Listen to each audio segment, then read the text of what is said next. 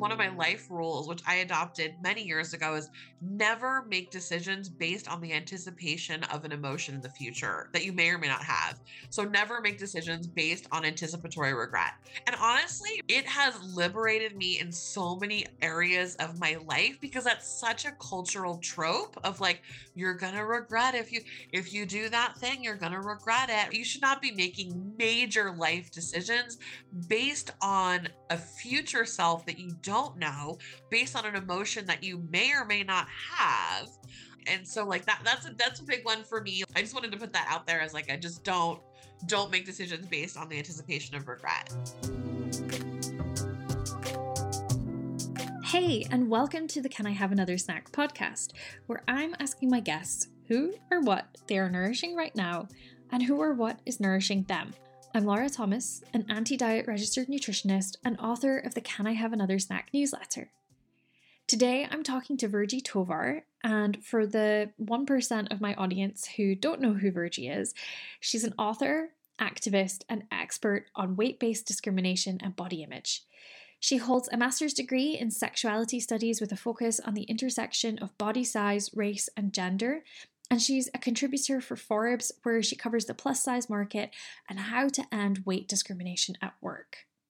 Virgie edited the anthology Hot and Heavy Fierce Fat Girls on life, love, and fashion, and she's the author of You Have the Right to Remain Fat and The Self Love Revolution Radical Body Positivity for Girls of Color, which I will 100% be featuring when I cover body affirming books for teens on my newsletter. In this episode, we talk about the work Virgie is doing to heal her inner child. I really love how Virgie contextualizes this work as mothering work as part of her wider project of maternity, as she calls it. And that's where she's exploring whether she wants to be a biological parent and the layers of grief, social conditioning, and reconciling her own childhood that she has to go through in order to process that. This is not at all what I thought we were going to be talking about today. Virgie kind of took this in an unexpected but really interesting direction. I really hope you enjoy it so much juicy stuff in here, and I think you're going to love this episode. But just a heads up that there is some mention of childhood abuse and eating disorders. We don't go into lo- like lots of detail, but if you're not in a good place today, then maybe sit this one out and come back to it when you're feeling a bit more up for it.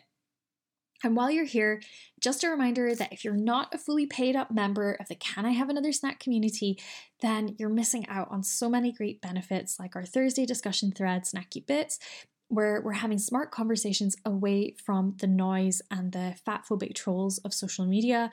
You'll also get access to my Dear Laura column, where this month I'm answering a question from a step parent about parenting a fat child Plus, you'll get access to my anti parenting downloads, bonus podcast episodes, and lots more.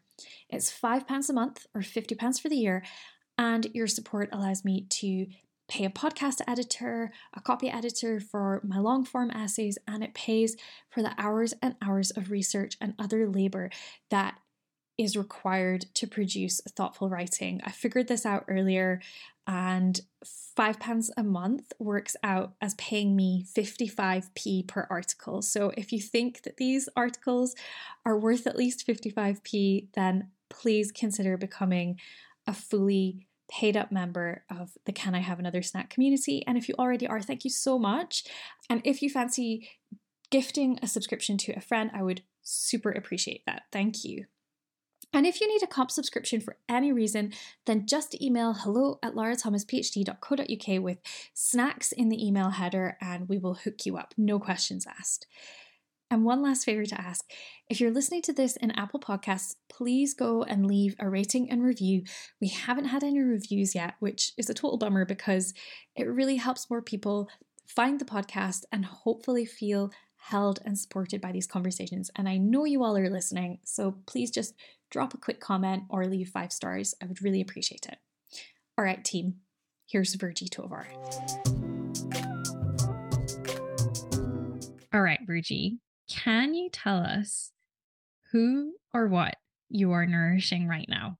When I think that, I mean, I think I'm nourishing a lot of things, but the first thing that comes to mind is you know, really nourishing my child self who is has a just has a lot of trauma and has a lot of um Mm.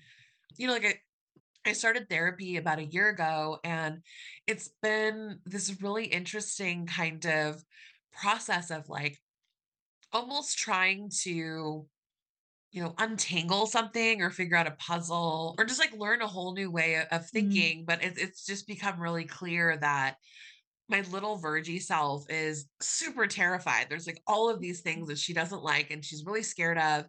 And so just kind of not only understanding that she deserves and needs a lot of attention and care, but at, right now as as a 40 year old person who is considering biological maternity but probably not Mm. not going to be a mother um biologically certainly and and i think kind of going through the grief process of Mm. Letting go of of like that narrative, which is a cultural narrative, and it's also Mhm. kind of an, an internal narrative, and just recognizing that, you know, I think I learned this from a friend recently, or someone actually someone I follow on the internet who I'm hoping to work with on this topic, but you know, really understanding that the project of raising that inner child who didn't really have a childhood is is a legitimate form of maternity, is a legitimate motherhood project. And so I think it's like nour what's what I'm nourishing is that kid, that inner kid, and also the sense that that in fact it is true that raising her and caring for her is its own maternity project and it's a legitimate maternity Mm. project, even if it's not recognized by the culture. Oh my God, I feel like I'm gonna cry. I was not expecting you to say any of that, but that is just, it's so beautiful. And it like it, there's something in there I probably need to take to my own therapy, but it really resonates with me. And I just love this idea so much of of mothering. You know, I, I love any conversation that talks about mothering outside of the parameters that society has dictated for us, which are usually, as we were just talking about off mic, you know, heteronormative relationships between a a cis man and a, and a cis woman, and you know, da da da. We all know that story, and so yeah, just to think about different ways of mothering and tending to and caring for parts of ourselves as as being encompassed within that like that's just i mean i think that's just a stunning thing to think about regardless of you know whether or not you have biological children or you know are are a parent in some other kind of like however you became a parent. All of that was just to say i love this idea. Like tell me more. What is this work looking like for you? How are you nurturing you know little inner child virgie Yeah, I mean, I, I a lot of it is just slowing down, like giving her the time to have a feeling and to recognize the feeling and to sort of ask like what do you need right now?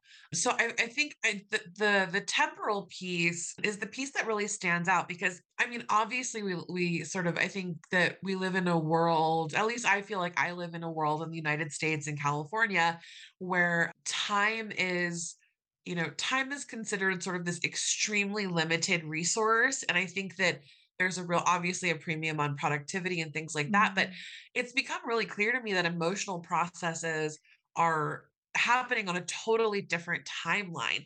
Like even just, I mean, noticing. So for example, the other day, I this is a kind of a, a, a- an int- like it's, it's a bit of an involved story, but I think it's useful in sharing what the nurturing looks like yeah let's do it because it's not exactly like what you'd expect maybe.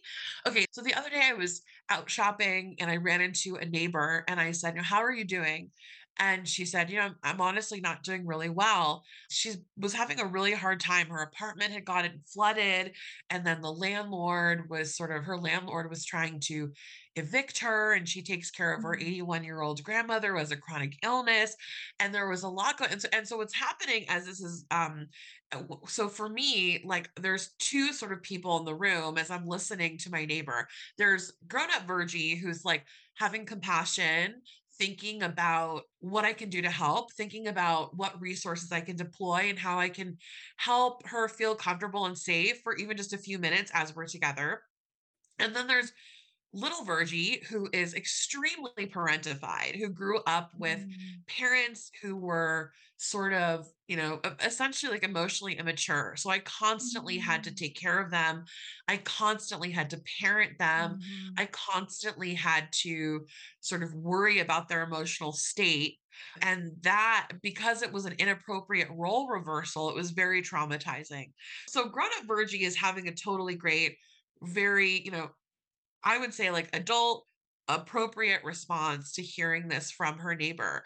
Little Virgie is like terrified. Little Virgie is really, really, really scared that an adult is having a really difficult time and that she doesn't have all the resources she needs Mm. to save her from her Mhm. situation you know and so i'm just sort of deeply aware of that that sort of sense of terror is rising within me and so taking care of little Virgie in that moment looked like actually a number of different things one was sort of being like you know recognizing I know you're afraid. And there, there's sort of a term called flooding for people who have developmental trauma. It just like flooding is really when all the like the emotional, any kind of like all the emotions are just flooding in, you know? And it's really difficult to tell tell what your boundaries are, tell what your needs are.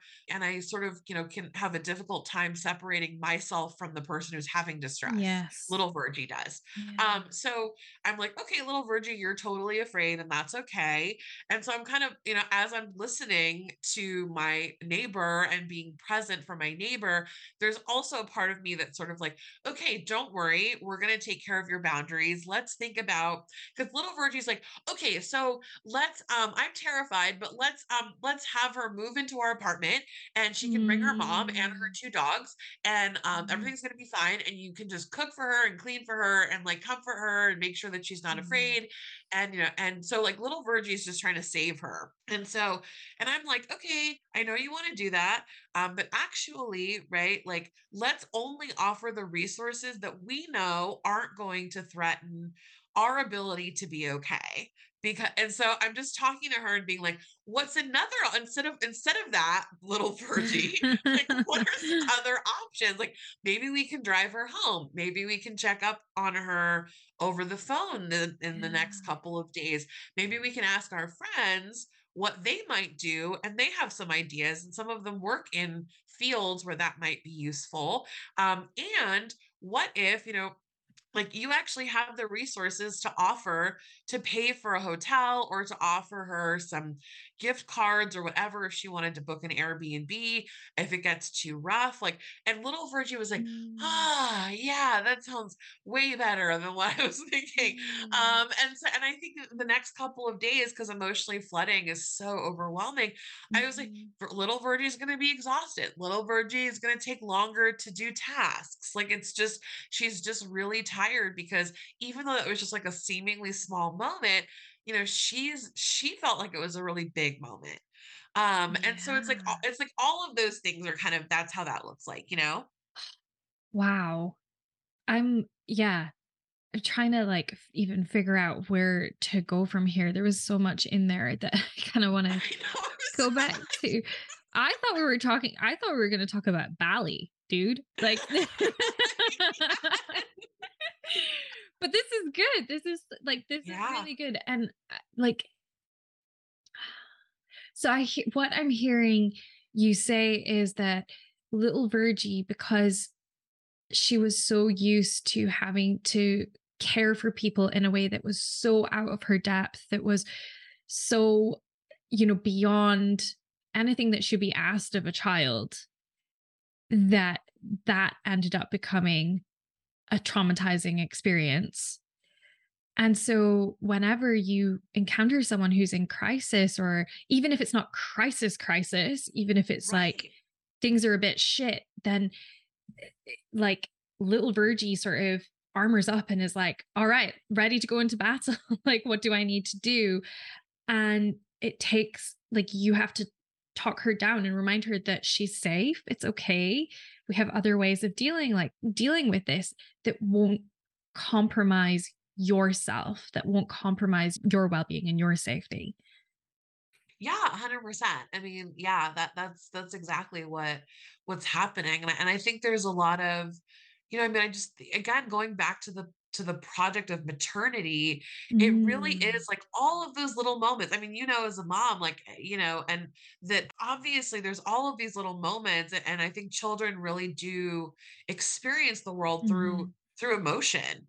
You know, and so it's like, you know, just kind of being like, okay, like whenever there's, I mean, and again, the stakes sometimes are high, sometimes they're relatively low, and she's perceiving, right? And I think this is all connected to a conversation about food and body and all of this through understanding, right? That, like, at the end of the day, the stakes to her are acceptance, which is basically, you know, to a child, the difference between life and death, right? And so I think that the stakes can feel extremely high, especially when you start getting messages about all kinds of things as a kid. Like, I mean, I, I was recently, this is this is a little bit of a of a of a more, I think, more specific to the to the topic of the podcast but like you know i've i've had many moments where i'm realizing that the fat phobia that i also learned as a child at the Mhm. age of like 4 or 5 years old that uh you know I'm, i was always a bigger kid and i'm a bigger adult um and so you know like being being a fat kid and experiencing fat phobia i still have to nurture that that part of little Virgie too like you know i think about like the way that I learned fat phobia was that, you know, if you stop being fat, then you will be safe from other people's abuse. And the way that you become not fat is through restricting food. So to me, restricting food really did become connected to a sense that if I do this correctly or I do this hard enough, then I won't be abused by other people. And really, at the end of the day, like this is kind of the dilemma that anybody who's experiencing or afraid of experiencing fat phobia, that's really the the crux of what the equation and what the decision is really about, you know? And so Yeah. learning those kinds of messages as a kid that I could, you know, hurt myself in order to be safer from people who were abusing me. I mean, it's uh, it, like th- those are lessons that are still like even as somebody who's well practiced in anti-diet and is more than 10 years into that work, there are still ways in which it kind of rears its head around self-harm, essentially. Oh, again, like just so many things that I want to I want to pick up on there, but I think what was coming up for me there, Virgie, is this idea that I know has been a, a critique of the the anti-diet space i- is just how we sometimes overlook how deeply ingrained or maybe not even deeply ingrained, but how much dieting is often used to seek out safety to because that has been a coping mechanism from childhood to protect yourself Yeah. from being vulnerable from being hurt from pain physical emotional pain and yes I, I really just wanted to thank you for kind of like pulling that thread out and also i'm curious to hear because I I'm guessing that listeners are going to be curious to know for you when, you know, when little Virgie is feeling the threat of anti-fat bias, of fat phobia, how are you taking care of yourself? Like what again, would you do you have like an example of what that looks like for you? Yeah, I mean, I think it kind of goes back to the the temporality piece, kind of just like slowing way down. I mean, the Mm, example that comes to mind is actually um the start of the pandemic, and it brought up former anorexic behavior that and mm, anorexic thoughts in particular that I thought were gone. I thought that those thoughts were sort of buried in the ground in the past, whatever.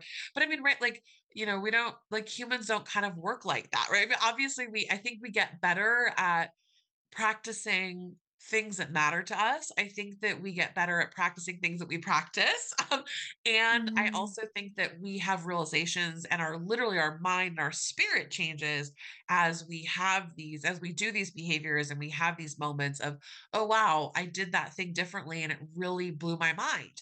And so, but at the end of the day, right, I'm I'm having this, I'm in, right, we're in the unknown So right, like I'm Mhm. literally the, the start of the pandemic for for me, and I think for a lot of us was I'm terrified. I don't know what's going to happen, and it doesn't seem that anybody else around me who's an authority person seems to know what's happening.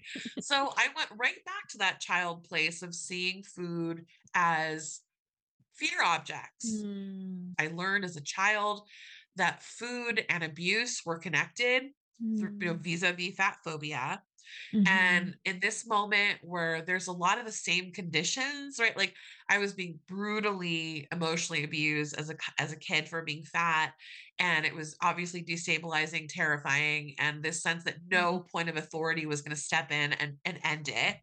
So it's mm, the same mhm, conditions, but it's mhm. a pandemic. And so I'm my child brain was like, we just have to stop eating food. It's going to contaminate us and it's bad and it's wrong and it's scary.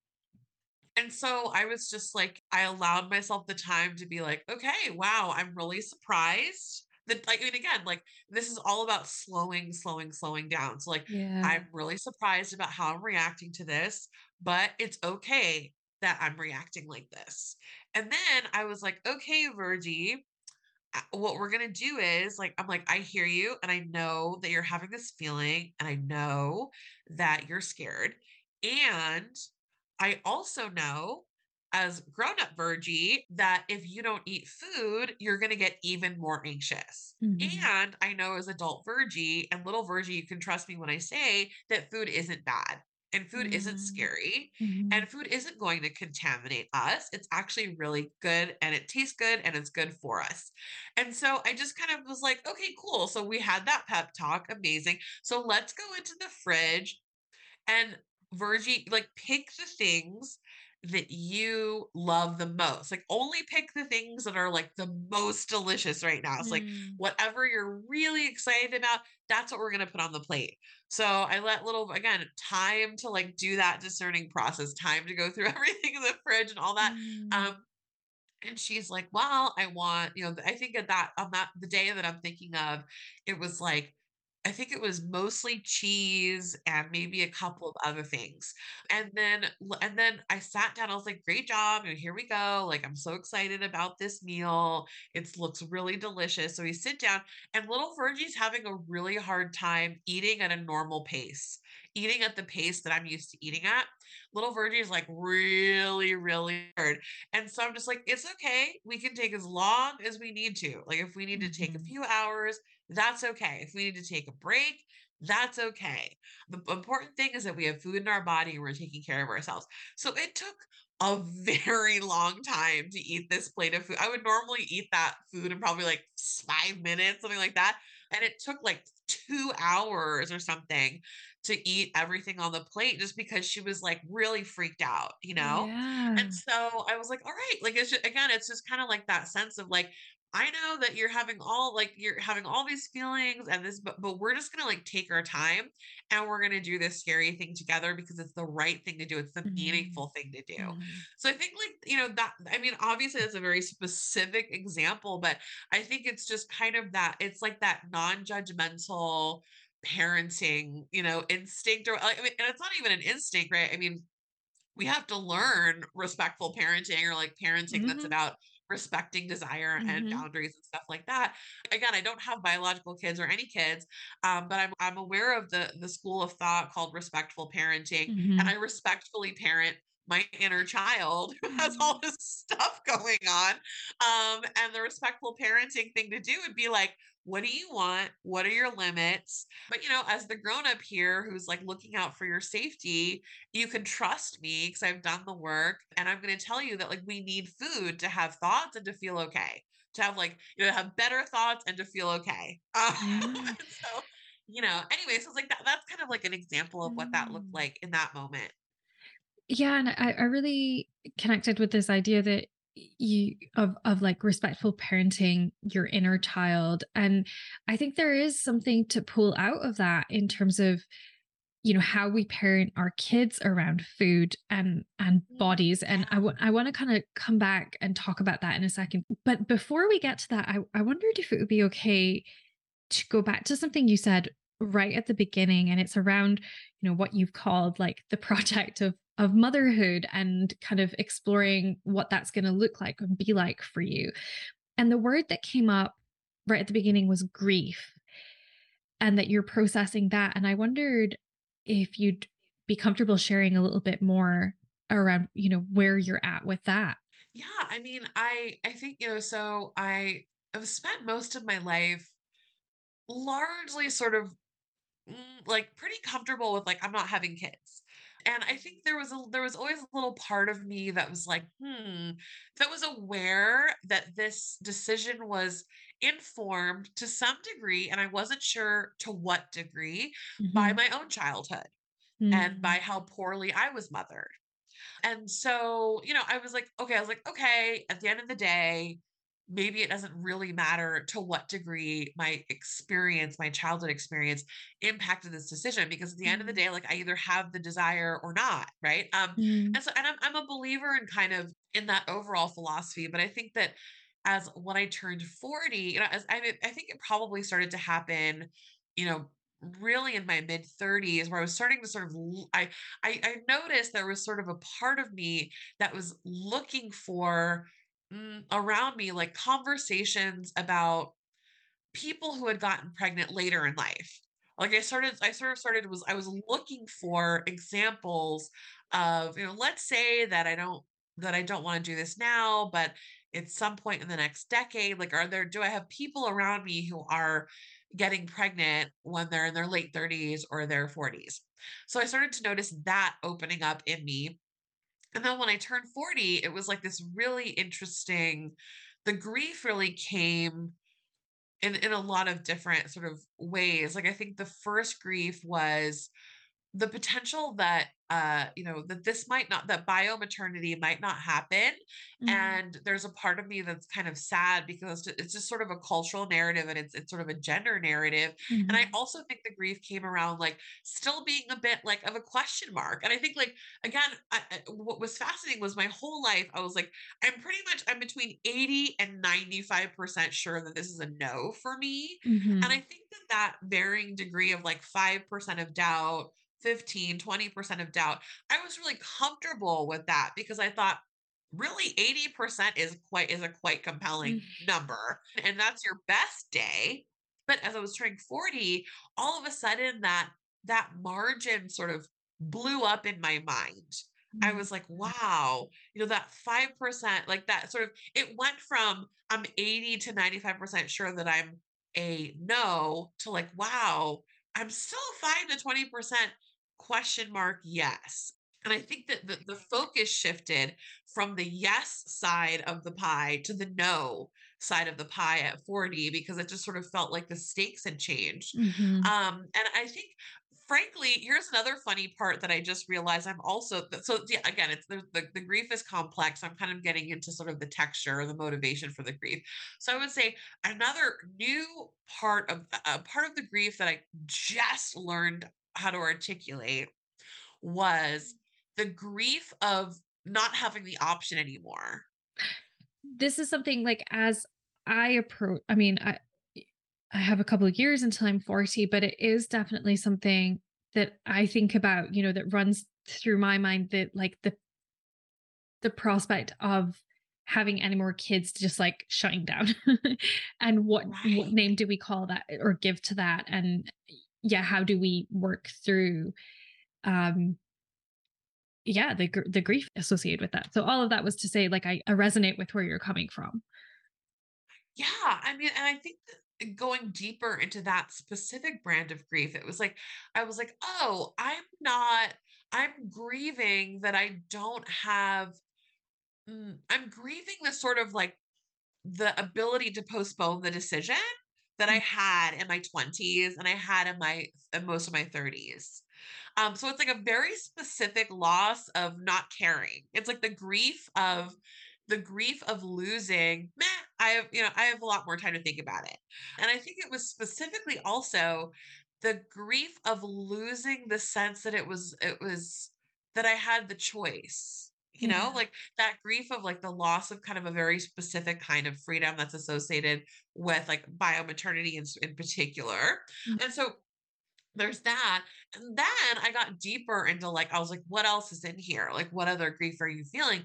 And it was really interesting that the, another part of the grief was actually specifically around being a fat woman in a fat Mm. phobic culture Mhm. where um where like I you know for most of my life I felt like a gender imposter meaning I felt I Mm. wasn't a quote unquote real woman Mhm. um, and I think that um, maternity, like, you know, pregnancy and having biological children is a way in our culture that you can affirm your Mhm. gender if you're a Mhm. woman.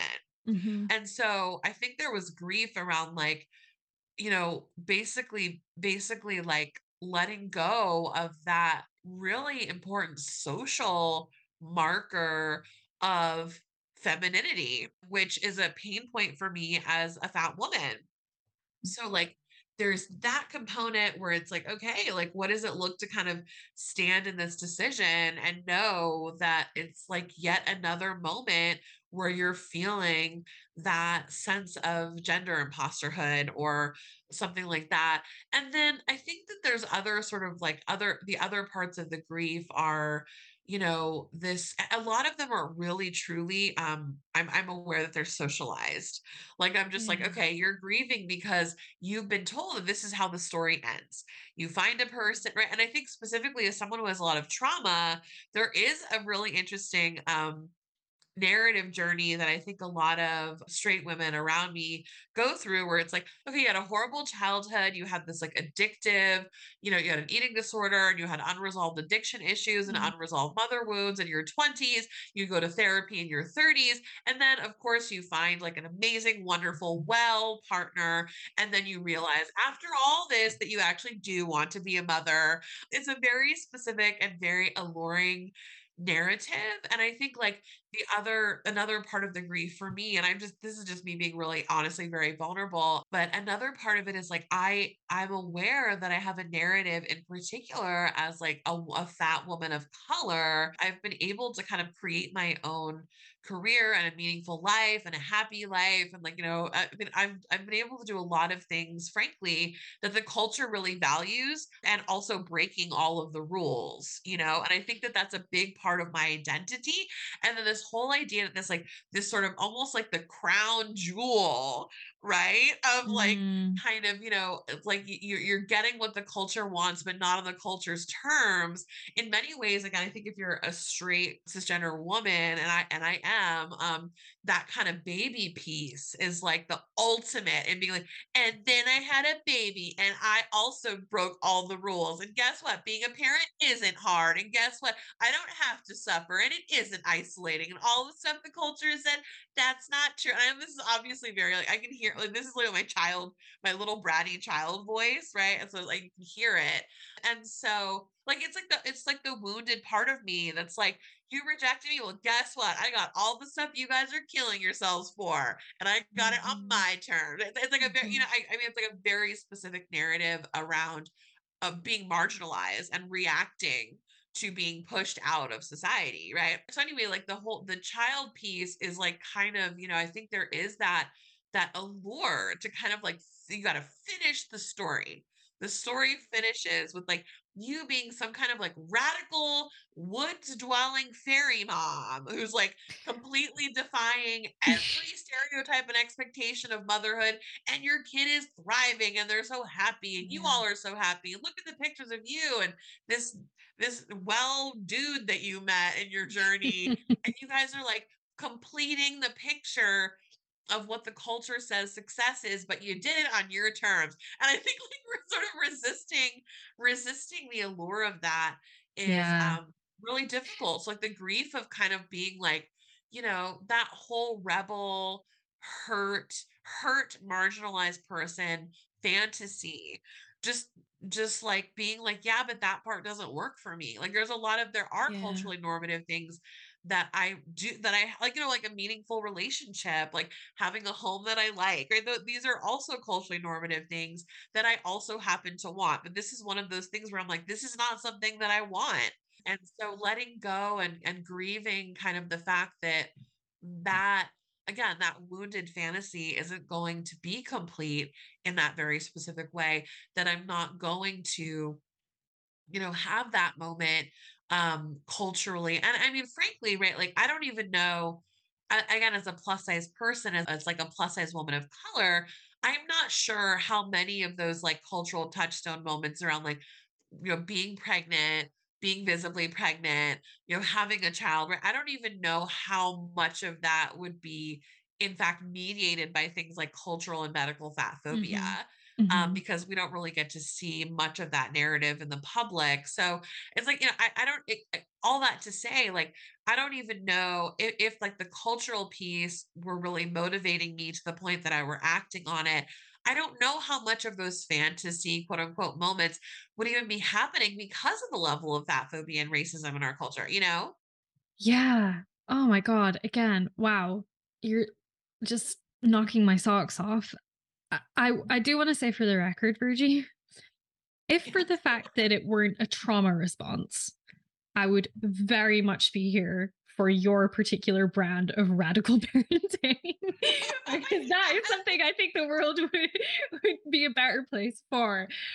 Because there are, as you know, like we were talking about toxic mom, mommy culture tropes before we started recording. There's, there are so few options available to people who want to become parents that aren't just, you know, a rehash of the same old story, the same old, you know, thing that has has been prescribed to us, which is a very narrow portrayal of what parenting and motherhood is or can be.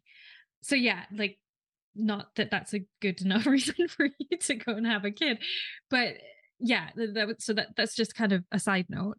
But yeah, Mhm. I'm hearing that the the grief is it's not one specific kind of grief. It's it's so layered and so textured as to, Yes. you know, all of the things that you're sifting through and unpacking and what I'm I'm really hearing as well is just you trying to parse out, okay, what is really for me and what I want and in line with my needs and my values and my wants versus what is a narrative that I have internalized that actually doesn't belong to me and doesn't fit with the life that I'm creating for myself. Yes, 100%. I mean, and I I love that kind of and I think for me also, like, there's like, um, like I, I was telling a friend, I was talking with a friend about this the other day, and um, you know, I was like, okay, so you know, if you have a question about whether or not motherhood is something that, but I mean, I'm like, I'm someone who's like, does is bio maternity in line with my values, my Mm, desires, and also my actual physical capabilities, right? Like my mm, actual my body can do yeah. and I kind of and I was like, you know, it was it was interesting. I was like, okay, so let's start the negotiation as we're deciphering whether or not like as we're sort of parsing through this question. Let's start with the the matter the issue of sleep, right? Like I'm like, okay, I'm like someone who's uh, really I do think that my ability to be the person I am in the way that I am. And like, I think there's certain even like I'm also very aware of for me sleeping. I mean, for all of us, like I'm very I'm hyper aware for me that sleeping is very connected to heat like some of the work my body is doing in healing various traumas and other things that are going on. So I'm like, okay, I actually I'm I'm like a 10 to 11 hour sleeper. Like I really do feel like my mental health and my quality of life begins to go down very rapidly after just 2 days. You were talking to the parent of a two-year-old right now. Yes, I'm like just on that negotiation point alone. Like I'm like, am I willing to do the work to change that? No. Am I willing to make concessions? No. And I'm like, okay, we don't even need to go to any of other of the negotiation points. Like we've already ended the negotiation Mm, internally. So it was just kind of, I'm just like, I'm thinking about, you know, specifically for me, I'm like, what do I need to be the person that matters to me? Like one of my values is being my best self and, and being able to enjoy the world mhm, fully in that space and i'm like that's a that's probably my highest value it's a higher value than mm, parenting mm, and so it, it's just it's just one of those things where it's like it doesn't like you know i think there's a lot of romanticism that gets kind of Mm-hmm. thrown into and a lot of this is coming from cultural pressure the romanticism that's sort of culturally produced about like basically the integral role of like the reproductive heterosexual family to the reproduction of our society as we know it right and Mhm. this this is not to say that like i think there are absolutely people for whom parenting is like a genuine real desire and or it's a very highly placed value and i don't want to de- delegitimize that. I think for a lot of people who are on the fence that what's thrown into the mix is this cultural Mhm. pressure that is really like it's really the romanticization of reproductive heterosexuality. And so i think it's important to kind of like when when you are on the fence to kind of really break it down to its barest place. Where does the motivation to romanticize this very specific kind of existence, like, you know, parenting and bio parenting in particular, it really at its cultural core comes from a very fraught legacy and a very fraught idea of like creating a very Mhm. specific kind of nation and a very specific kind of world. And so and I and I mean really con- I mean for me contextualizing like like I you know in the United States like I live in a culture in which there's a wage gap in which there's no Mhm. subsidized medical Mhm. care Mhm. in which um, there's patriarchal norms that pervade how mothers are treated both by their children and by society and by their partner i still live in a world in which women are the disproportionate like food providers and caretakers of children like i'm literally i would be entering this fully knowing that like i would be this is under the context of capitalist mm-hmm. heteropatriarchy which is like a very it's a compromising thing and like obviously like all of us are already in this soup. Like I make decisions already always in this soup. I think what what matters is like what I'm thinking about is this for me and I'm not sure. It's important for me to kind of recognize like where am I getting gaslit about this issue? Where is the stickiness? Where is my pain point? And really going deep in that like why what am i afraid of? And then just kind of going because because because because i'm afraid of this because this i'm afraid of this because this i'm afraid of this because this. And what really it comes down to i think for for me in particular and my therapist is like would you do it if you were on a deserted island? Because if you if you wouldn't do it on a deserted island then that means it's cultural influence. It's probably like really in the mix here such that is such a good like that it's so simple but that's such a great way of thinking about it and and helping parse this out and also I want your therapist's number. yes, I mean, I love, I love the de- the deserted island test of like all desires, but yeah, I mean, I think like, and I think that eh, there's a there's a big question about desire and consent in all of it, right? And I think like, I, I mean, I don't like, for instance, I don't know that if we lived in a less patriarchal culture, or if we lived in, if I lived in a country with subsidized medical care, if I wouldn't have a mm. different decision, or if I lived in a country that had like.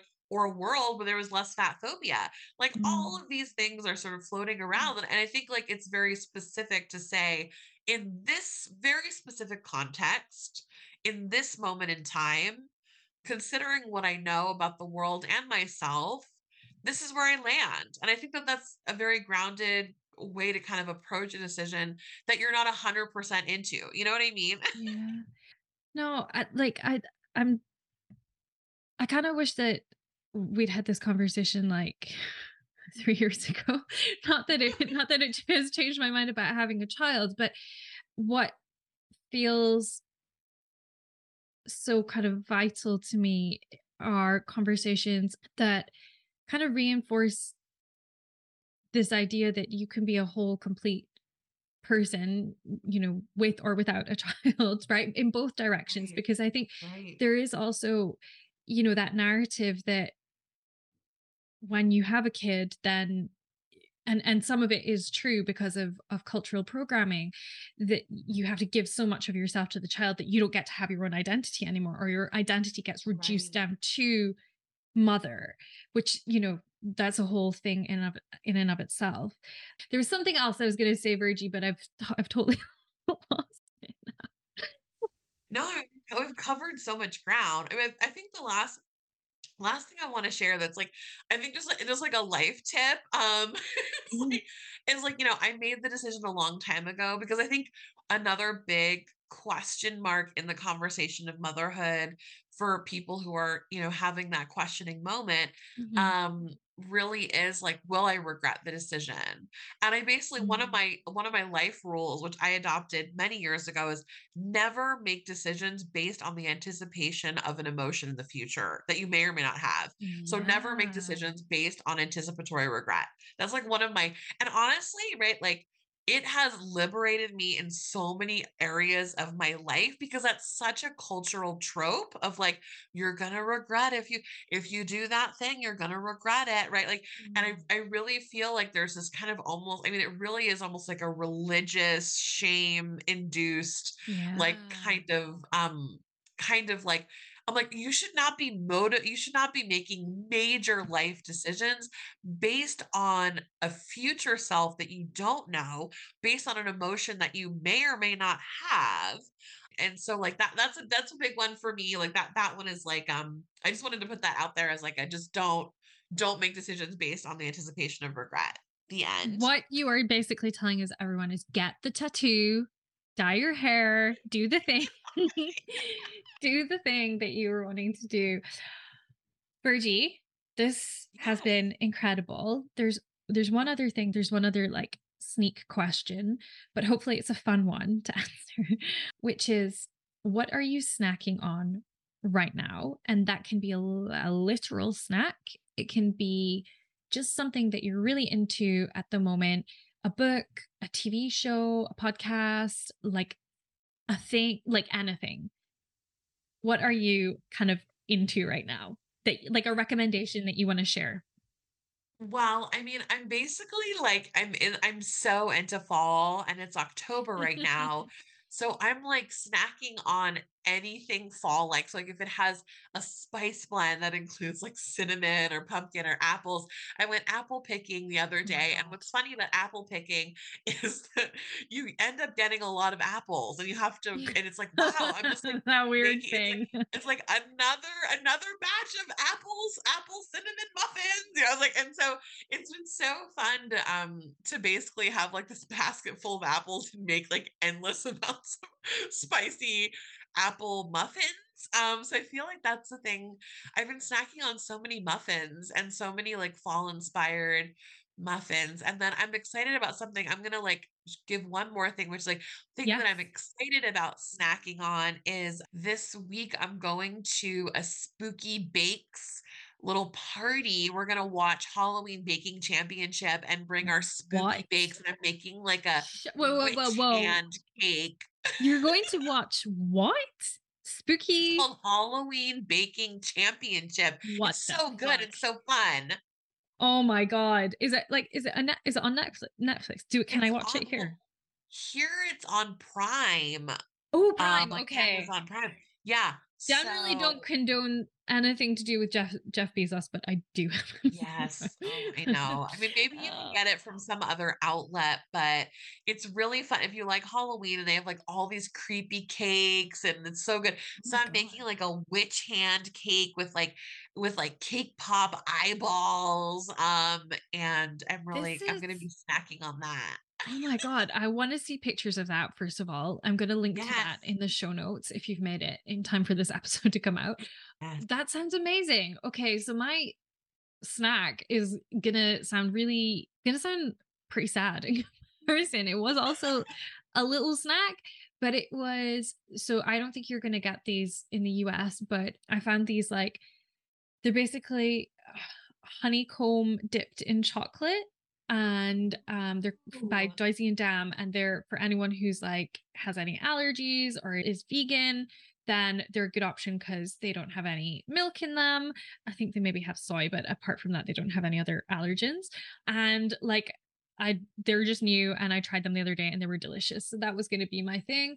But they um cake pop eyeballs sound way better. So let's go with that. Ooh, but I love I love a chocolate dipped honeycomb. This kind of yeah, yummy. I mean, I feel like my introduction to this was like in New Zealand where there's just a lot of honey products. Yum yum yum. I love the Ah. crunch. Yes. Yeah. And what I like about it as well is like and this is like just like a thing that I that I have where um I like like snack bag kind of like sizes of chocolate. So there's like another one that's like all these like mini peanut butter cups that has just come out. That's a Pip & Nut one. Like this was a Mm. very good week for new chocolate in the UK. Um, so Mm. that you can like you know you can just like grab a couple of pieces like rather than like opening a bar and then like dealing with the folding up of the bar and all of that stuff like i like the grab bag option and you can just dip in and out of it that's my vibe Ooh, yes. I love a snack bag. Yes. Grab bag.